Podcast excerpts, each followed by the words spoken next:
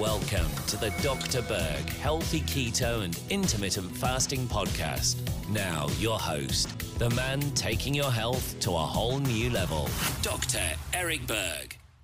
What would happen if you got nine hours of sleep for seven days in a row? Let's talk about that. So, I've been doing a lot of videos on sleep um, for quite some time, and then it dawned on me I only get about six and a half hours of sleep. So I wanted to do an experiment with myself. So I started to get nine hours of sleep. But first, let's talk about what happens when you get not enough sleep, poor sleep. And I'm not just talking about not enough hours of sleep, I'm talking about the quality of sleep as well. Well, if you get poor sleep, your immune system is going to be affected. You're going to be more susceptible to getting sick, okay, even infections. Your risk for heart attacks and stroke are going to go up. You're going to have altered blood sugars where you're going to be more hungry and you're going to crave things because when you don't get enough sleep, that spikes cortisol and that alters your blood sugars. And if you're already a diabetic, it's going to make things worse. It's going to affect your cognitive function in focus, concentration, and memory. It's definitely going to affect your mood. You're going to feel more irritable. It can also increase your stress level. Your tolerance for certain people is going to be lower. And you're going to gain more weight because most of the fat burning is at night. And growth hormone is mainly activated at night, and growth hormone is the main fat burning hormone. All right, so let me just talk about what's happening with me um, with this nine hours of sleep. And it's quite incredible. I love it. And I, I'm going to continue this because normally my neck is very stiff. I have a lot of arthritis in my neck from old injuries. Now it's completely loosened up I don't hear any more grinding. I don't have any more inflammation in my neck. I have more flexibility. Very interesting.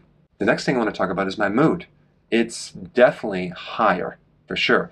I have more tolerance to stress.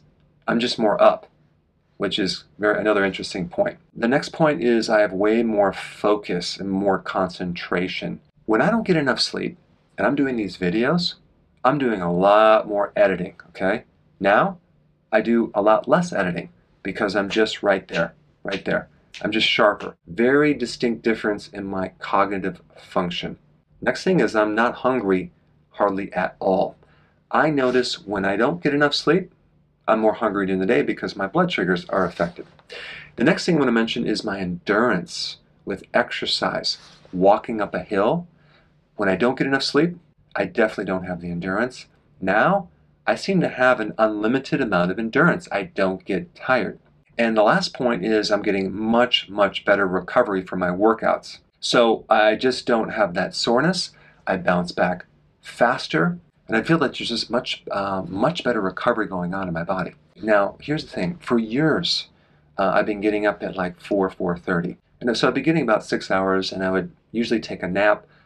But at the very most, I would get about six and a half hours. And of course, for years, I got so much more done than the average person because if you're up at 4.30 and you're doing all this research and doing videos, um, that's a lot of extra time compared to the average person. Now that I'm sleeping longer, I like the way that I feel compared to the six and a half hours. The problem is it's very difficult for me to sleep past six and a half hours. So I've been training my body to get more sleep, and I'm going to tell you kind of what I've been doing. So first of all, I'm in bed by 9.30, okay? I'll take my friendly bacteria probiotic. I'll take one capful of this, okay? And it just, it helps me sleep, okay? And I will take one magnesium lactate, okay? This is standard process. You can use other types of magnesium.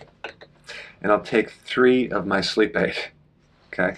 That combination seems to really help me because when I wasn't taking those, I would wake up at 2, 3, maybe 4, and I just had a hard time getting back to bed.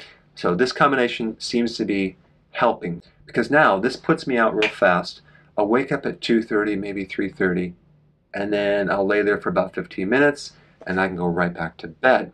Now at first what was happening, the first half of the, my sleep was pretty good, but the last 50% of my sleep, I would have to kind of go into uh, a REM sleep, okay, which is a superficial sleep, very similar to uh, feeling awake, and then kind of pop out of it and then lay there for a while, go back into a REM sleep for a little bit, pop back out, and then go back one more time. So I was going through this cycle of three times waking up, going back, waking up, going back, waking up. So the combination of nutrition is helping to the point where I just get up once and I can go back to bed. And I'm finding the more I do this, the easier it is because I'm training my body to stay in bed till I actually achieve like nine hours of sleep. Now, the other thing that I found is I have to exercise one hour a day because if I don't, I have so much energy, my body is just not tired. So I have to physically do a lot to get my body tired. So I'll do a combination of compound resistant type exercise, and I will also do um, some high intensity interval training mixed in with that every single day. So anyway, I wanted to share this whole sleep thing because I'm really digging this extra sleep, and I never really actually would realize this until I actually went through it because now I have something to compare it to, and I feel much better with more sleep, and so I'm going to stick with it.